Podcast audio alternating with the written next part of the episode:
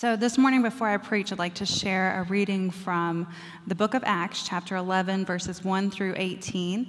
And this is part of our series as we continue to follow the life of the church, following the resurrection of Jesus on Easter Sunday. We're seeing all these things unfold in the life of the church. So, let us read these words. The apostles and the brothers and sisters throughout Judea heard that even the Gentiles had welcomed God's word. When Peter went up to Jerusalem, the circumcised believers criticized him. They accused him, You went into the home of the uncircumcised and ate with them? Step by step, Peter explained what had happened. I was in the city of Joppa praying when I had a visionary experience. In my vision, I saw something like a large linen sheet being lowered from heaven by its four corners. It came all the way down to me. And as I start, stared at it, wondering what it was, I saw four legged animals, including wild beasts as well as reptiles and wild birds. I heard a voice say, Get up, Peter, kill and eat. I responded, Absolutely not, Lord. Nothing impure or unclean has ever entered my mouth the voice from heaven spoke a second time Never consider unclean what God has made pure. This happened three times, and then everything was pulled back into heaven. At that moment, three men who had been sent to me from Caesarea arrived at the house where we were staying, and the Spirit told me to go with them, even though they were Gentiles. These six brothers also went with me, and we entered that man's house he reported to us how he had seen an angel standing in his house and saying, Send to Joppa and summon Simon, who is known as Peter. He will tell you how you and your entire household can be saved. When I began to speak, the Holy Spirit fell on them, just as the Spirit fell on us in the beginning. I remembered the Lord's words John will baptize with water, but you will be baptized with the Holy Spirit. If God gave them the same gift he gave us who believed in the Lord Jesus Christ, then who am I? Could I stand in God's way? Once the apostles and other believers heard this, they calmed down. They praised God and concluded. So then God has enabled Gentiles to change their hearts and lives so that they might have new life. The word of God for the people of God. Thanks be to God. So, if you've heard me preach before, you know that I prefer the Old Testament to the New Testament. It feels rip, richer and deeper. Uh, I described it as the difference between cheesecake and cheesecake flavored ice cream. But of all the writings of the New Testament, the book of Acts can give the Old Testament a run for its money because it is wild. It is nonstop. It is, and, and this will age me, which is going to make some of y'all laugh, but it's straight up 1990s TGIF sitcom shenanigans because it's all about a ragtag bunch of people trying to be better. And the book of Acts follows the growth of church from Easter Sunday to Paul's arrival in Rome as a prisoner, meaning that the church got so big and so troublesome that the empire was trying to figure out what exactly was going on here. And well, what was going on here? What was the Holy Spirit up to? Our portion begins in the Jerusalem meeting. The leaders of the church were gathering to discuss a really important matter. Peter was letting people into the church. A lot of people, a lot of the wrong people, and it had gotten so out of hand that they called a meeting to come to some sort of decision about what to do. Now, before we go any further, we need to really put our heads in the right space. So let's, let's do a little exercise. Close your eyes. Close your eyes. It's okay, we've already taken the offering. Close your eyes. And without saying anything, please don't say anything out loud. Imagine the most offensive people. Just imagine the group of people who do wrong day after day with no remorse. These are just like the people that Peter wanted to let into the church. Now, for a clearer picture, open your eyes and look around to your left and to your right, because this is who the argument was about. All of us, Unless your mother was Jewish, you are a Gentile. And we are the wrong kind of people. We can't help it. We were born this way. But we're the wrong kind of people in this story. So it would be more accurate for all of us to be outside the doors of the building as this argument is happening inside. Or to move it into our culture in North America, maybe we would be allowed to be in the balcony, but not on the floor or to move it closer to our present moment in the United Methodist Church, maybe we'd be allowed to be in the pews, but not in the pulpit, or serving at the baptismal font, or at the table. But they only asked me to come preach and not to meddle. So I'm just going to leave that thought right there. So we can get back to imagining that all of us here, the wrong kind of people, are outside of the meeting and waiting to see what happens, waiting to see how this movement is going to turn. Is it going to limit its size for purity, or is it going to open wide the doors? Now, it doesn't matter that each of us has a personal testimony about Jesus or some encounter with the Holy Spirit that changed our lives. Shh, shh, shh. That doesn't matter because the important people are inside talking. And there's a lot to talk about. Things have been crazy one wild story after another, and these stories never turn out how you expect. In fact, they turn out almost the exact opposite of how we expect them to. If you go home and you pull out your Bible and you turn to Genesis chapter 12, that's the first place that God and Abraham enter into a covenant together. So if you take a while and you read chapters 1 through 12, and then you go into the New Testament and you read the book of Acts 1 through 11, you will see how much is turning out in an unexpected way. In Genesis chapter 11, God sees humans building a tower, the Tower of Babel, as a display of their strength and their wealth and their power. And God did not care for that and went down to the construction site and scattered everyone all over the earth and made them speak new languages so that they could not easily work together again.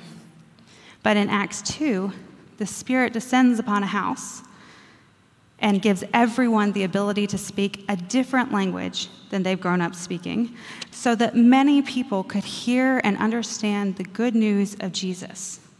Again, in Genesis 9, we see an angry God send a flood to kill many, many heartbeats on earth. And a ton of water is used, and only a few are saved. But in Acts 2, we see Peter baptize 3,000 people he uses a, small amount of water so as many can experience new life and Jesus, as, in Jesus and the Spirit. And he says, this is what it says this is for you and for your children and for all who are far away, as many as God invites. Grace comes through the water again, but this time nobody needs to build a boat. In Genesis 5, the faithful descendants of Adam live nice, long lives on earth, like 800 years long, and then they die. And literally, it's the names are listed when they became a father, and it says, and then he died, like eight times in that chapter. One exception is Enoch. It says he walked faithfully with God, and then he was no more because God took him away. Enoch is special. Uh, you, be like Enoch. Enoch waited to have kids till he was 365 years old, and that might be the time when we're mature enough to, to be good parents, but um, he's an exception. But in Acts 9, our faithful sister Tabitha has lived a life of service, and although she dies, through the power of the Spirit, she lives again in that moment on earth this is completely unexpected and so, so mysterious. In Genesis 4, Cain, the son of Adam and Eve, is banished from the community when he kills his brother Abel. But in Acts, Saul kills and seeks out for torture the followers of Jesus, and instead of banishment, he's forgiven and given a new opportunity in a place of leadership within the movement. These things that are happening are not normal. They wouldn't appear normal to people who have studied the holy text. And finally, all the way back to Genesis 3 and our old friends Adam and Eve, God created all things and gave these two a perfect garden and asked them not to eat the fruit from the tree in the middle of the garden. And we all know they did. And they got a whole bunch of punishments, and they're kicked out of the garden. They have been made unclean and impure by what they ate, and it's a really huge deal. Kind of set in place all the other actions of this really big book that we cherish.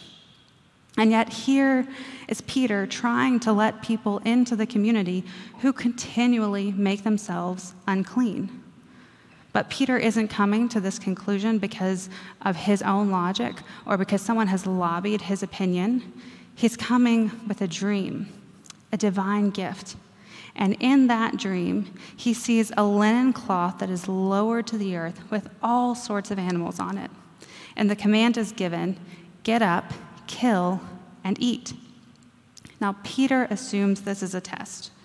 Uh, I, I, think Peter is kind of a teacher's pet, and um, he's thinking, I'm the rock. I'm not going to be moved. And he says, No, that's not for me. Would never do that. But then the unexpected thing happens, and the divine voice gives a new command Never consider unclean what God has made pure. Never consider unclean what God has made pure. And in that moment that he is asleep, Peter is woken from the dream by visitors asking Peter what God has to say to them. Now, Peter goes with these visitors to the house of Cornelius, a Gentile man, the wrong kind of man, who's well known for how he gives to the poor. And Peter asks Cornelius, why have you called me here?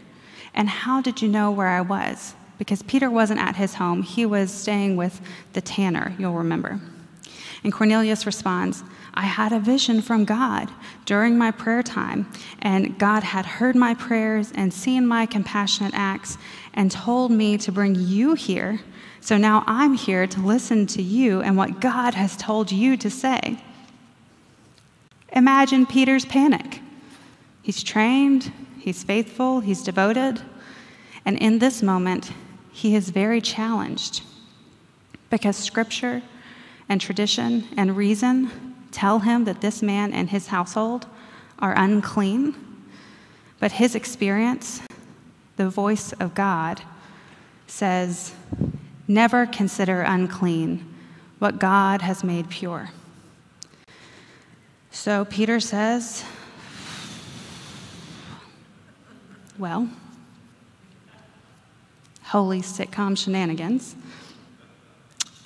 This is a quote from Acts 10. I really am learning that God doesn't show partiality to one group or another. How could Jesus when he is the Lord of all? And for us as outsiders waiting behind closed doors, we can breathe a sigh of relief because God has room for us. God has room for the wrong kind of people. God has room for us, for all of us. And when Peter tells this story to the leaders who disagree with him, he says, If God gave them the same gift God gave us who believed in the Lord Jesus Christ, then who am I? Could I stand in God's way? And instead of anger or arguing, this humble question, Who am I? brings calm to the community. People actually calm down. This is, this is a miracle. Imagine the type of discord we have in our world today that people of different opinions would calm down. And then they worship together. And then they said this. And I think my understanding is that this is recorded in the book of Acts completely unironically. They said, God has enabled Gentiles to change their hearts so even they can have new life. You, you heard that. God has enabled Gentiles to change their hearts so that even they might have new life. Now, can you imagine? Can you even imagine We have been out here praying and worshiping and serving the poor and tending to the sick, and the leaders finally made a decision and they open the doors and they come outside and they say, Good news, good news. God fixed you. God fixed you, and God fixed you, and God fixed you, and uh, God fixed you, and God fixed you.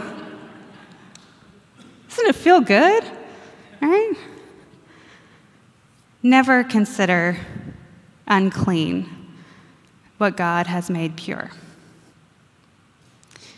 This is what John Wesley, the founder of Methodism, might call a moment of and an opportunity for sanctifying grace. To sanctify is to make holy. This kind of grace shapes and molds us more and more to resemble Jesus, to resemble Jesus' heart for the world. And God's sanctifying grace is present among the gathered people in that room as they are learning how to accept this new word from God. But the work is not done yet. The love of Jesus has redeemed Peter, is redeeming Peter, and will continue to redeem Peter through the rest of his life. One sure sign that sanctifying grace is at work in Peter's life is where Peter's location is recorded in the book of Acts. At the beginning of the book, he's eating dinner with the resurrected Jesus in Jerusalem. Love's redeeming work has won in the Christ who conquered death. This could be the pinnacle of his life, right? In God's holy city in Jerusalem with the Son of God. How could there be something more that could happen to him? But then the Spirit calls Peter to preach and to teach and to heal and to feed and to eat together and to participate in conflict and to grow. Now, Jesus is still at work in Peter through the Holy Spirit, prodding him along and touching on all of his insecurities until he becomes a prisoner of King Herod, the same one. He was arrested during Passover and held by 16 guards. Now, while he was imprisoned, alone and isolated, the church prayed for him. An angel appeared and broke his chains, opened the gates, and led him to safety. The iron gate of the city wall opened by itself for Peter, and he went to Mary's home, where many of the church leaders were gathered. Now, a servant came to the outer door when he called her, and she was so overwhelmed with joy that she ran back inside to the gathered church before she unlocked the door. I really, that just tickles me that she was like, great news. And she went back and she told everyone, Peter's here and he's safe and he's right outside. And they called her crazy. They couldn't believe it. Now, Peter should understand this because remember, Peter is the one who used self defense to protect himself when people came for Jesus. Peter really knows very well how dangerous it is to be wanted by the state and to be near other people. Peter denied knowing Jesus three times to try and avoid being associated with Jesus. So he knows there's a lot of risk if they let him inside. Peter knows there's a lot that they can lose if they let him come through the door. So, as they sat inside and discussed what to do, Peter was on the outside, waiting to be let in. Do you think the words from that dream echoed in his head? Never consider unclean what God has made pure? Do you think he would ever be able to leave someone outside waiting again? Knowing the danger now that comes with being told to wait. Can we see that it's not only the grace of Jesus on the cross and the grace of Jesus risen from the grave, but also the grace of the God of Abraham and the grace of the Spirit active in the household of Cornelius that moved Peter along a journey to be sanctified growing to resemble Jesus more and more. Peter is experiencing the love of God through transformation, and it's not easy. And he is not particularly good at it. He says a lot of hurtful things while he's trying to defend his thoughts and his actions during this process. Acts 10 has some of the most cringeworthy lines in the whole New Testament. And there's nothing wrong with that because love has already redeemed Peter. In these chapters, love is redeeming him through sanctifying grace, making him more loving and more humble and more generous day by day. Now, because we live in a time with heightened anti Semitism, it's really important for me to point out that the God that represented, that I spoke of in Genesis in the Old Testament, is no different than the God in the New Testament. It is the same God over time. God has the freedom to choose to interact with different people in different ways, just like you and I do. If God didn't have that ability, it would really be hard to claim being all powerful. This is the same God making different choices with different people. It's also really important to point out that the early church struggled to make this decision about if they could let Gentiles in, not because they were Jewish. They didn't struggle because they were Jewish. In fact, we have this church and this tradition because of the faithfulness of the Jewish people who followed Jesus. We should know they struggled because they were the first. They were the first to have to make that decision. And in every generation, there is a new first that we have to figure out and we have to work out together. And it is never easy. Fortunately, no one's recording all of our events to be published for the next 2,000 years, so they can't laugh at our mistakes and our arrogance. But the God of the Old Testament is present with the, the church in the New Testament.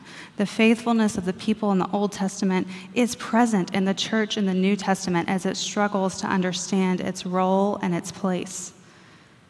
That first chapter I referenced in Genesis 12, where God makes a covenant with Abraham, says many promises, but the very last one is this and all peoples on earth will be blessed through you. Now, whatever group you were imagining during that exercise, consider this an invitation to continue to be sanctified through the grace of God. Consider this an invitation to grow into the love of Jesus by asking for your heart to be opened, to see them the way that God sees them, to love them the way that God loves them knowing that love redeems the wrong kind of people. And that's very good news for us and very good news for all of creation. Because God calls us, reminds us, commands us to never call unclean what God has made pure. Would you bow your head and pray with me? God, we seek to be your church, your followers, your people. We ask that you would continue to sanctify us, to make us holy day by day, to resemble the love and hope in Jesus Christ. We give thanks that you redeem the wrong kind of people. We give thanks that you have redeemed us, you are redeeming us, and you will redeem us through the power of Jesus Christ and the Holy Spirit in your holy name. Amen.